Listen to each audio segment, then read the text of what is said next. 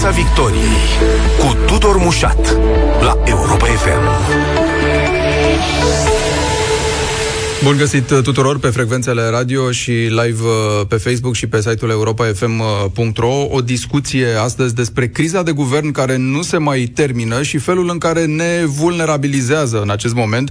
Nu e vorba doar de raporturile cu Comisia Europeană, de pildă. Apropo de uh, noile discuții privind renegocierea PNRR, uh, are legătură și cu ce crește în interior la umbra acestei uh, crize, ce avânt iau uh, anumite formațiuni și anumite curente și nu în ultimul rând, cum ne complică tabloul și ceea ce se întâmplă foarte, foarte aproape de noi. Un singur exemplu, uh, criza din uh, Polonia, criza migranților, granița cu Belarusul, care împinge refugiați spre Uniunea Europeană, Polonia, o țară care a ajuns, uh, iată, să discute despre implicarea NATO în subiect. Despre toate, cu președintele Partidului Mișcarea Populară, Cristian Diaconescu, fost ministru de externe. Bună seara! Bună seara! Bun venit în Piața Victoriei! Vă invit și pe dumneavoastră, ascultătorii noștri, să ne sunați la 0372069599 pentru a discuta subiectele zilei. Începem cu criza de guvern, domnule Diaconescu, pentru că aici, dacă te uiți în altă parte 5 minute, descoperi că s-a schimbat ceva. Schimbarea momentului este că discuțiile între părți s-au oprit. PSD, PNL, UDMR nu mai stau de vorbă la ora asta, deși ar fi trebuit să o facă și ar fi trebuit să producă și un rezultat cu care să meargă la președinte. Și nu o fac, are, pare să aibă strânsă legătură cu anunțul făcut de PSD că dă premierul, că vrea să dea premierul pe Marcel Ciolacu, că vrea să dea primul premier din această rotație și că nu-l acceptă nici acum pe Florin Câțu în caz că PNL-ul ar veni cu această idee. Deci nu s-a deblocat nimic, de fapt. Din punct de vedere numeric, uh, asocierea PSD, PNL, UDMR ar, ar asigura practic o majoritate în Parlament care, rapid, ar putea să ia absolut toate măsurile de care este astăzi nevoie în România. Dar se pare că interesul politic de partid și uh, Uh, preocuparea și concentrarea pe sondaje sunt mai importante decât demersul efectiv. Deci, având o majoritate aproape de două treimi în Parlament, practic uh, ar putea uh, promova bugetul cât se poate de rapid, toate modificările legislative necesare în ceea ce privește Uh, absorpția fondurilor europene, pentru că să știți că acolo este o problemă foarte serioasă, din câte am înțeles în acest moment. Sigur, tema oarecum uh, vine în mintea unora pe locul 2 după PNRR, dar din această perspectivă vă semnalez că și acolo avem uh, în acest moment o mare vulnerabilitate. Adică și... n-ar trebui să, ex- să uităm de exercițiul nostru financiar exact, obișnuit, din nu de bonusul multian... ăsta care înseamnă PNRR-ul. Da? Exact, da? din cadrul financiar multianual și, într-adevăr, măsurile care uh, țin de uh, criza pandemică, crizele de la frontieră și din regiunea uh, României, absorpția banilor europeni, unde concluzia este una singură. Le poți rezolva numai dacă ai un guvern uh-huh. cu administrare operațională, care poate, într-adevăr, să uh, ia deciziile necesare. În acest moment, cu un guvern de uh, administrare limitată, fiind un guvern uh, căzut, practic, nu putem nici măcar mandata un ministru să semneze acordurile de prefinanțare din PNRR. Deci este aberant așa ceva, cum să vă spun, este greu de imaginat într-o democrație funcțională. Și totuși lucrurile stau pe loc și pretinsul uh, compromis, să spunem, sau pretinsa deblocare uh, vândută de cele două părți ca fiind uh, acordul pe rotația premierilor, de fapt n-a produs niciun fel de, de deblocare. Din potrivă, pare că a adâncit blocajul. Recapitulez pentru uzul tuturor. Uh, cele două partide vor această rotație a premierilor. S-au înțeles să fie când unul, când altul. Hai să ne oprim la asta pentru moment, la ciudățenia asta. Sau poate nu e o ciudățenie, poate ni se pare nouă că n-am mai avut așa ceva. Pot să vă spun că din viețile mele politice anterioare este prima oară când aud de așa ceva. Eu nu am auzit în partidele politice din România de o astfel de variantă în ceea ce privește găsirea compromisului necesar pentru a asigura guvernarea. Uh, în Israel a funcționat da. o singură tură după care au trebuit să intre în alegeri, într-o nouă rundă de alegeri. Uh, în Iugoslavia, uh, după 1990, această rotație la conducerea uh, Federației Iugoslave a generat contradicții care au dus la război. Uh, sigur, sunt exemplele care îmi vin în minte. Nu știu în altă parte în lume unde o astfel de idee a putut fi operațională, măcar pe termen scurt. Mm-hmm. Nici măcar în uh, coaliția, marea coaliție germană pe care ne-au tot dat-o ca exemplu, nu s-a schimbat cancelarul exact. odată la un an Mai mult decât de... atât, da. marea coaliție germană reușea la un moment dat să aibă și polemica politică inerentă unui proces electoral și actul de guvernare stabil între aceiași mm. jucători politici. Deci, în această Bun. perspectivă, Repe... argumentul contradicției politice nu funcționează când este vorba de voința de a administra o țară. Reperul 2. Un an și jumătate ne-a lăsat să înțelegem PSD-ul chestia asta, spunând vrem ca Marcel Ciolacu să fie premier și să fie acum, că doar nu negociam pentru președintele partidului nostru un mandat de premier care să înceapă peste un an jumate. Deci un an jumate e planul să dureze mandatul Deci să ne rotație. imaginăm în România cu această clasă politică, cu aceste partide politice, cu aceste personalități, cine dorește să pună ghilimele poate să le pună sau nu, Uh, ne închipuim că un guvern cu trei luni înainte de expirarea acestui an și jumătate ia măsuri pentru următorul guvern, după care pleacă liniștit din scaun, își dă demisia uh-huh. și urmează un alt guvern. Da, e un alt guvern, de fapt, e tot guvernul lor, cum ar veni, doar că se schimbă premierul, chipurile. Nu știu, vă spun... Condutu puțin echipa cât dorm eu, mă odihnesc, nu? Corabia, Barca, Barnam. Exact. Da? Stau eu puțin un an jumate, îmi refac forțele, vin Sau iar. adopt o serie de proiecte, acte normative care vor avea, de fapt, valabilitate în mandatul tău.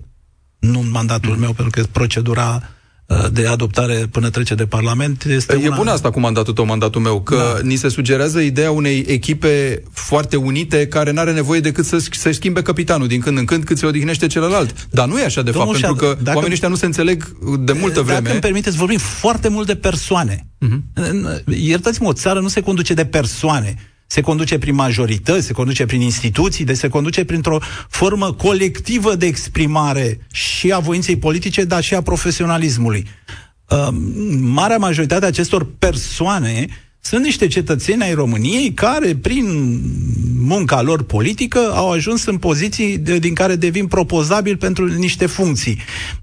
Nu sunt nici laureați ai premiului Nobel, nu sunt nici oameni care, mulți dintre ei, prin experiența anterioară, să, de, să genereze un anume tip de încredere pur și simplu între două partide care se antipatizează istoric, ca să spun așa, uh, ar urma să existe o înțelegere care nu o să ne uh, genereze garanția și încrederea că va fi și una funcțională. Este un pic ciudat, ca să spun așa. Ce să zic? Dacă se întâmplă, mm-hmm. să fie în regulă, nu, nu niciun fel de problemă. Mm-hmm. Dar sunt foarte puține argumente în sensul e, unui orizont pozitiv de așteptare. S-a făcut pasul 1, chipurile acordul pe rotație. Bun, foarte bine. După care au intervenit pretențiile. PSD-ul zice, vreau să fiu, să președintele partidului să, să fie premier și vreau să fie acum. Deci, repet, nu negociem pentru un an jumate de acum încolo. PNL-ul zice, păi nu, stați puțin că noi suntem totuși partidul care a fost vioara întâi și vrem să rămânem. Primul premier îl dăm noi. Numai că aici ne blocăm de Florin Câțu, adică avem un, uh, e, toate taberele posibile. Câțu în conflict cu propriul partid, aparent. Câțu spunând, vreau eu să fiu premier. Păi nu te vrea PSD-ul, deci nu putem să dăm primii uh, tura de premier. Nu, eu insist să fiu eu premier. Păi nu vrea PSD-ul, atunci să vină PSD-ul uh, și să ia prima vioară. Păi da, dar ne supărăm noi, că vrem noi să fim primatură. Adică e, asta e, asta e piesulica pic, în care uh, jucăm, piesulița, am, nu știu cum să zic. E un de puțin teatru. amuzant, dacă da. n-ar trece uh, țara asta prin atâtea probleme, probabil că am putea să ne înveselim. Uh, deci, politicianul din România, în egală măsură, în acest moment, își asumă venirea la guvernare și plecarea de la guvernare. Da. Iertați-mă, mi se pare da, un anume tip de performanță. Și își mai asumă ceva, își mai asumă să nu fie la guvernare da, în primă exact. fază, pentru că dacă intrăm în logica lui Florin Câțu, mai bine să fie PSD-ul primul decât să fiu uh, eu marginalizat în partid că nu mai sunt premier. Că vedem ce se mai întâmplă într-un an jumate. Cam asta înțeleg că e calculul. Deci vom avea un premier în așteptare. E un premier în așteptare. Adică cineva rând. negociază să fie un premier în așteptare. Unde vrei tu să ajungi? În umbră, nu la putere. Adică, Iar de ce? premierul de azi e foarte posibil, pentru că are, are uh, cadrul legal necesar, să revoce din funcție niște miniștri din viitorul guvern poate și pe viitorul prim-ministru, dacă este ministru în actualul mm. guvern. Și intrăm într-o șaradă care chiar mi se Așa pare. ar trebui să fie, pentru că, într-adevăr, ca pre- președintele celuilalt partid să fie vicepremier și să dețină portofoliul cel mai exact. important, probabil, după premier, adică finanțele, ne imaginăm. Și conform legii responsabilității ministeriale, poate fi revocat de prim-ministru. Da, și aici nu o să mai ajungem la episodul PNL-USR+, că acolo ne-am supărat că s-a dat afară un ministru al sănătății, că s-a dat afară un ministru al justiției, dar cum o fi când dai afară un vicepremier care e președintele celuilalt partid exact. din coaliție mare și care Căruia e vicepremier sau ministru de finanțe? Se presupune că peste câteva luni îi predai mandatul, pentru că așa a existat o înțelegere în urmă cu un an, ca să nu mai vorbim de faptul că și conducerile partidelor uh, angrenate într-un, ace- într-un astfel de proces vor trebui să rămână stabile pentru că vin alte conduceri care nu respectă ce s-a, ce s-a convenit anterior și, mă rog. Bun, vine inevit- inevitabil întrebarea despre rolul președintelui. Cunoașteți intim resorturile prin care da. funcționează administrația prezidențială. Ce ar trebui să se întâmple în situația asta? Adică, deja, nu știu, președintele Iohannis ar fi trebuit ca acum o săptămână, 10 zile, deja să fi uh, anunțat traseul, că văd că stă deocamdată. În opinia mea, așteptările partidelor politice față de președinte sunt mai mari, poate chiar mult mai semnificative decât și-ar dori chiar președintele. În istorie au fost astfel de Uh, precedente, mai ales din partea partidului care l-a adus sau care îl sprijină în exercițiul puterii. În al doilea rând, cum spune și o decizie a Curții Constituționale, președintele, în desemnarea primului ministru și în constatarea majorității, nu numai în ceea ce privește persoana, ci și programul de guvernare, pentru că, practic, aici ar trebui să existe uh, atenția cea mai uh, concentrată a partidelor politice, trebuie să acționeze, cum se spune, în logica Uh, producerii unor efecte pozitive. Aceasta este logica constituțională. Adică uh, să aibă în vedere ca persoana care, pe care o desemnează să fie capabilă să genereze respectiva majoritate, să existe un program de guvernare care să poată fi implementat și în al treilea rând, evident, cei care formează sub conducerea primului ministru uh, guvernul să fie persoane profesioniste care să acționeze din prima zi, nu aspiranți neapărat politici dintr-un partid sau altul.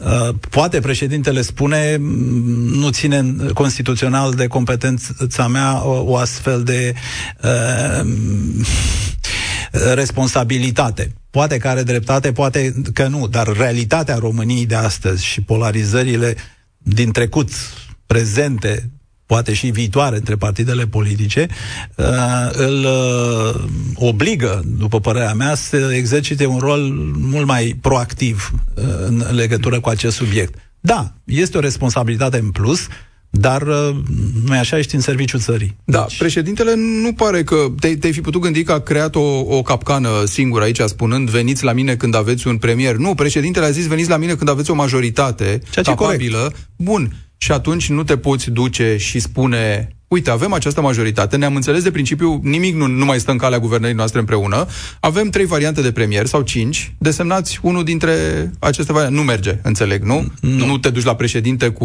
un nu. evantai pe masă?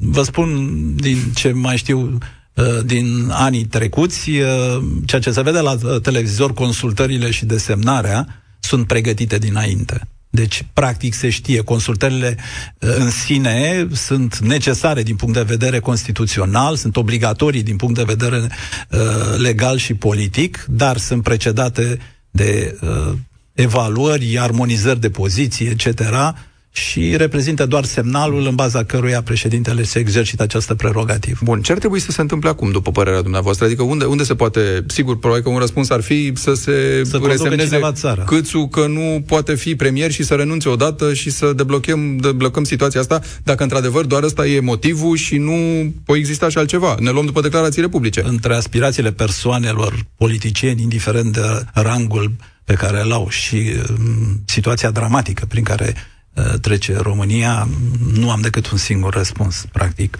Trebuie cineva să-și asume gestionarea uh, administrării României, uh, luând ochii de pe sondaj. Pentru că da, s-ar putea să fie un cost politic. Dar când te întorci acasă după asta sondaje... și spui ai făcut tot ce era omenește posibil și a trebuit să se plătească un preț, cred că între cele două teme prevalează cea uh, de atitudine. Dacă am ajuns la sondaje, nici nu era greu de bănuit că la umbra multora dintre crizele acestui an și jumătate, plus Evident. criza politică, criza de guvern, va crește ceva, se va consolida cineva și acest cineva este, cel puțin vizibil în acest moment, aur, nu? Formațiunea uh, nici nu știu cum să o numesc, că s-a uh, definit în mai multe feluri și analiștii îi spun uh, ba iliberală, ba xenofobă, ba ultraconservatoare, uh, alții îi spun ba promoscovită și așa mai departe. Nu mai contează foarte mult. Contează că există un magnet care captează toate nemulțumirile astea și care a ajuns acum ca în scurt timp să fie comparabil cu un USR Plus, de pildă, a treia forță din Parlament, sau cu, poate cine știe, chiar cu PNL, că nu mai știm cum stă PNL-ul distrus de ultimele crize.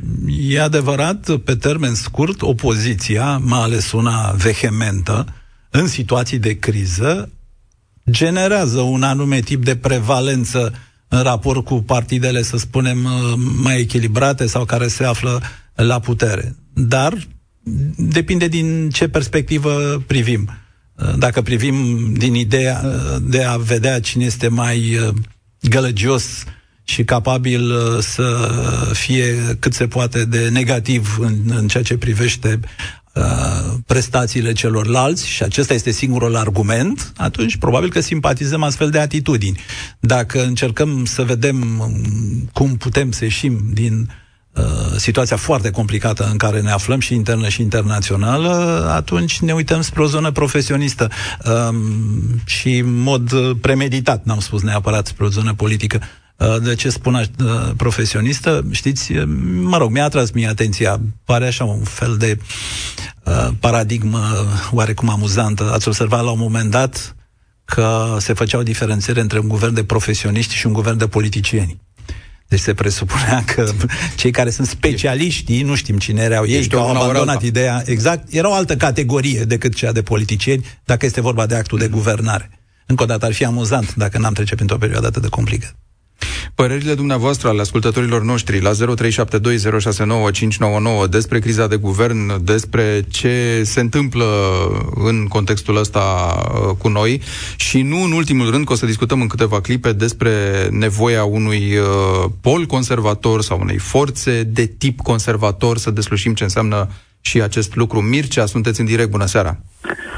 Bună seara, bună seara celor din studio și ascultătorilor Europa FM și mulțumesc pentru onoarea de a avea ca interlocutor pe domnul Dan Diaconescu, ale cărei Cristian Diaconescu, de foarte... Da. Fără. Da, mă scuzați. ale cărei opinii le urmez de foarte multă vreme și mi se pare extraordinar de echilibrate și... Bună seara, mulțumesc. Și e, din păcate e o pierdere că, nu, că PMP nu a reușit să intre în Parlament în această legislatură. Uh, referitor la subiectele ridicate în emisiunea din această seară, sunt foarte multe de spus, dar uh, cea mai, cea mai groaznică concluzie pe care o pot trage și o pot semnala e că cei 30 de ani de așa zisă reformare a statului au adus România în situația de a nu mai putea fi guvernată. Practic, uh, problema nu e că nu se înțeleg. Problema e... Bine, nici nu au cum să se înțeleagă două partide cu ideologii, presupun că mai au o astfel de ideologie. Bun antagonice. Da. Uh, dar, uh, dincolo de acest aspect, nici nu se înghesuie, nici nu-și doresc foarte mult să intre la guvernare. Da, ce, ce, ce sistem ziceți că favorizează? Că a, așa ați început, că am, am ajuns în punctul în care să fie favorizate astfel de, de crize.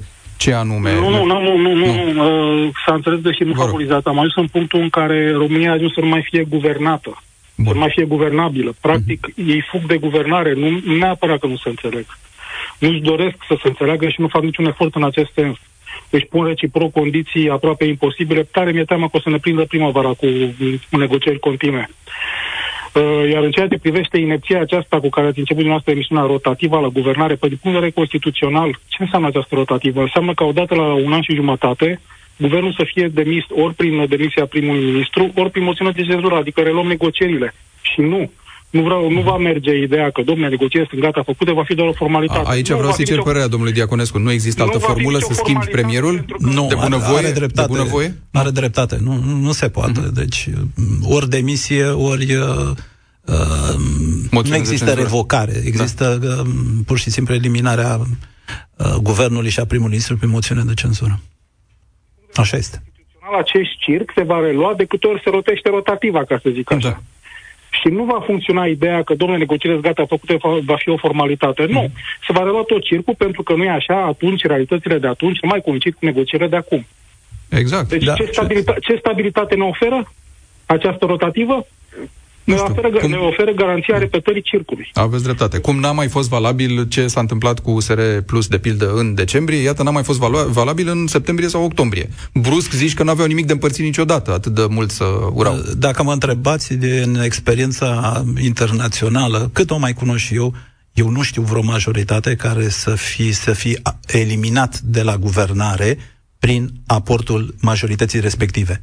Deci ceea ce a făcut și PSD-ul când uh, și-a dat jos guverne, ceea ce a făcut uh, și USR-ul în relația cu PNL-ul, n-are importanță aici cine ar fi sau nu responsabil, ca și practică politică, așa ceva eu nu, nu știu, poate nu cunosc eu tot ce se întâmplă în lume. Uh, îi spun bună seara lui Mihai, sunteți în direct la Europa FM. Vă ascultăm. Bună seara dumneavoastră, domnului Diaconescu bună și seara. tuturor ascultătorilor. Aș vrea să discutăm un pic, dacă se poate, despre acest pol conservator. Așa, Eu bun. Ați luat înainte. Vă rog. Sunt sunt progresiv. Uh, cred că am avea nevoie în România și de un pol conservator, dar ne este atât de frică să nu fie acaparat de aur, pentru că este un partid atât de toxic și atât de mult rău face România încât lumea nu-și dă seama. Ar fi atât de, de trist ca aur să fie polul conservator din România, ceva de neimaginat. Bun, acum vă opresc doar o secundă ca să facem niște precizări, să nu înțeleagă lumea cine știe ce. Ideea asta cu polul conservator a venit, e adevărat, dinspre aur și viza niște formațiuni mai degrabă fantomă, putem să le spunem așa, niște formațiuni neparlamentare, foarte mici, probabil că de unele nici n-ați auzit, n-a auzit presa, probabil imaginez că, nu știu, oamenii n-au auzit foarte mult despre ele. Uh, nu avea legătură cu o discuție directă între aur și PMP, dar aici Uh, vă las imediat să continuați. Vrem să aflăm de la domnul Diaconescu dacă PMP se regăsește într-o formă, nu în asocierea cu aur, ci în ideea constituirii unui pol conservator cu cineva și cât de important e să ai uh, uh, genul ăsta de, de reprezentare, nu? Mihai, aici înțeleg că vreți da. să ajungeți. Bun. Da, da, da. Să-l ascultăm împreună. Uh, da, vă spun cât se poate de deschis. Uh, cei de la AUR au trimis o scrisoare, am primit-o și noi, Uh, într-adevăr, sunt acolo menționate vreo patru sau cinci formațiuni. Iertați-mă, nu mi le amintesc, nu sunt uh, foarte uh, prezente pe scena politică. Uh, probabil cu bune și rele din experiența vieților mele anterioare puteți să înțelegeți un lucru. Tot ce este anti-european, extremist, nu poate fi acceptat de mine în momentul în care am pus și o cărămidă, ca noi toți să circulăm în, în Occident, să ne apropiem de lumea civilizată, să fim și noi parte a lumii libere. Deci, din acest punct de vedere, dacă orice partid politic din România, dorind să se apropie de Partidul Mișcarea Populară, uh, reușește să mă convingă pe mine, pentru că mă întrebați pe mine, probabil sunt sigur că și pe colegii mei, de faptul că uh, vor gândi pro-european, că nu merg împotriva uh, intereselor fundamentale ale poporului român, pentru că să știți că din punct de vedere al voinței, nu politicienii, nu diplomații uh, ne-au dus în lumea civilizată, ci poporul român. Politicienii n-au făcut din 1995, din pactul de la Znagov, decât să se adapteze la voința uh, societății românești. Deci cam asta e raportul. Uh-huh. Deci din acest punct de vedere, uh, dacă există partide care înțeleg aceste elemente fundamentale, atunci putem discuta. Dacă există partide care se situează în afara acestui cadru, nu putem discuta. Asta este ce pot să vă uh, răspund în momentul Mihai spunea ceva mai devreme că se teme ca ideea să nu fie acaparată, să nu fie asociată doar cu aur. Și aici ar trebui să vedem, totuși, poate ne explicați un pic ce înseamnă o reprezentare din asta de tip conservator, să zicem, puneți noastră ghilimelele, uh, care să difere de ceea ce propune aur în acest moment. Adică, um, care sunt coordonatele? Care ar putea fi coordonatele? Poți să discuți uh, despre elemente și valori naționale fără să cazi în naționalismul de tip Milosevic. Și cine mm, da, are amabilitatea proaspăt, să da. mă asculte, poate intra pe internet dacă nu știe ce s-a întâmplat în acea perioadă. Poți să discuți uh, despre uh, creștinism, poți să discuți despre valorile familiei, uh, fără să fii neapărat împotriva cuiva. Nu ești mai bun creștin dacă ești negativ împotriva celui care are o altă viziune. Deci, uh, din acest punct de vedere, ca să nu mai vorbesc, evident, de ce înseamnă să fii pro-european și pro-euroatlantic. Ce înseamnă să aperi într-o organizație internațională libertățile fiecăruia dintre noi. Cine încalcă sau pune la îndoială aceste aspecte, fie este rău intenționat, fie este provocat de alții, fie n-a făcut parte la un moment dat din întregul efort și politic și diplomatic, dar mai ales al poporului român, repet, în a merge în lumea liberă. Argumentul meu, 5 milioane de români care se află acum în Europa Occidentală pentru în căutarea nu numai a unui salariu mai mare, nu, ci a unui mod de viață respectat, liber și echilibrat.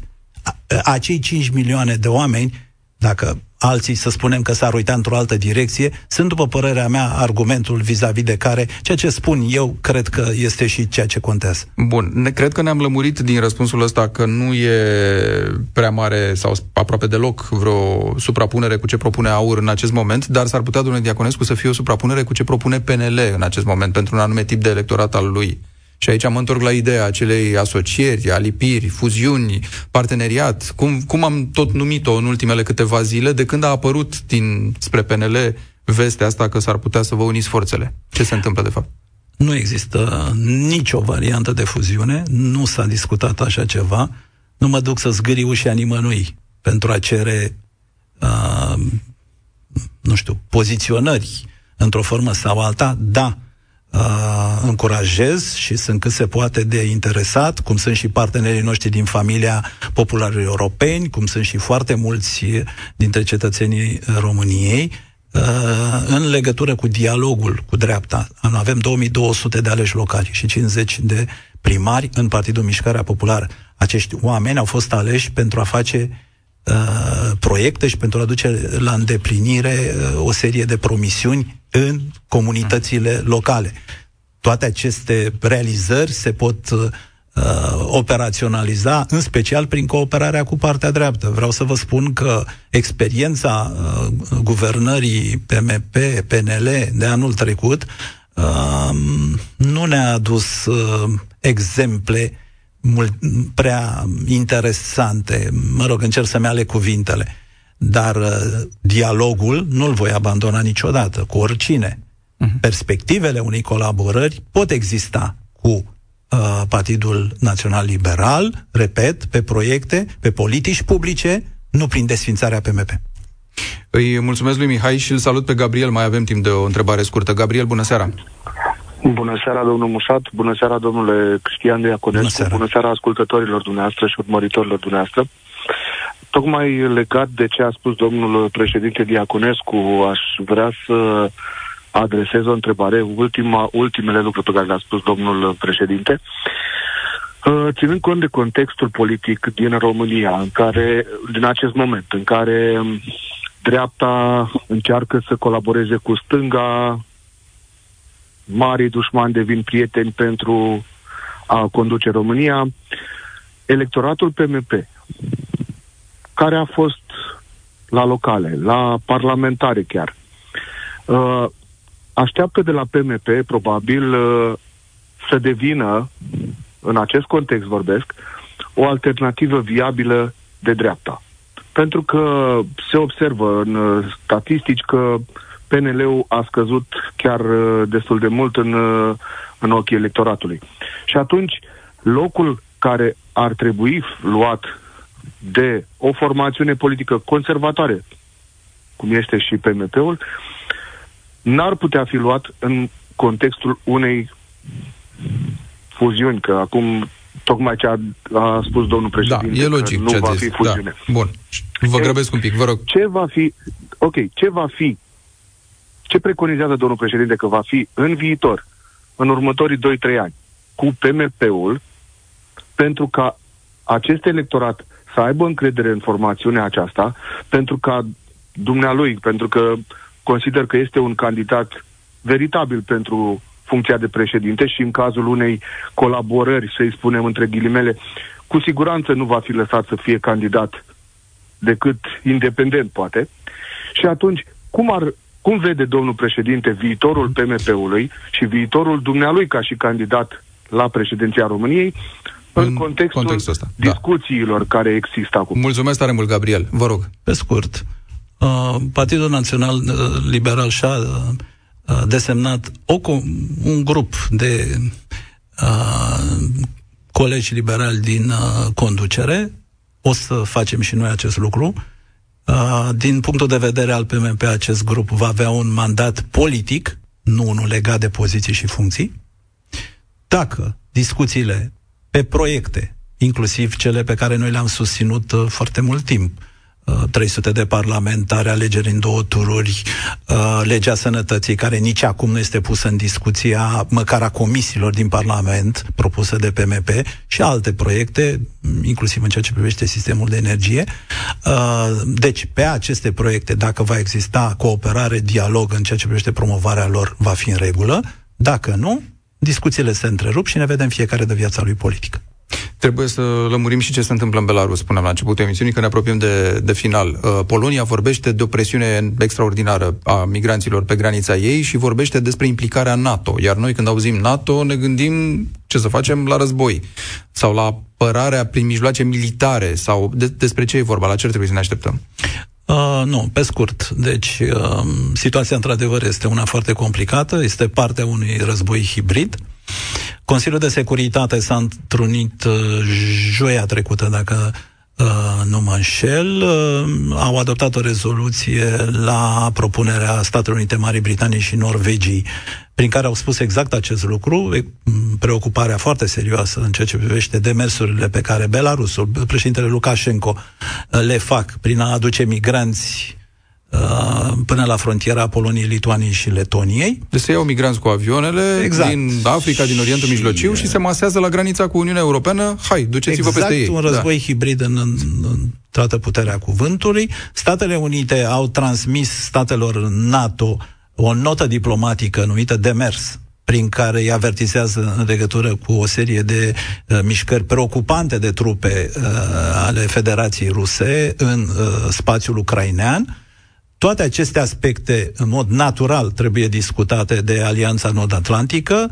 Uh, articolul 4 este, mm, dacă doriți, alerta timpurie Uh, în ceea ce privește implicarea Alianței Nord-Atlantice, începutul demersului politic, nu se pune problema unei uh, dimensiuni militare în acest moment și nu cred, vă spun sincer, că acest lucru se va întâmpla. Sunt mulți factori care joacă, inclusiv energia, instrumentalizarea acesteia în, uh, în, acest, uh, în această situație de criză și uh, vor transmite un anume mesaj, Alianța Nord-Atlantică. În orice caz, sunt și canalele diplomatice deschise.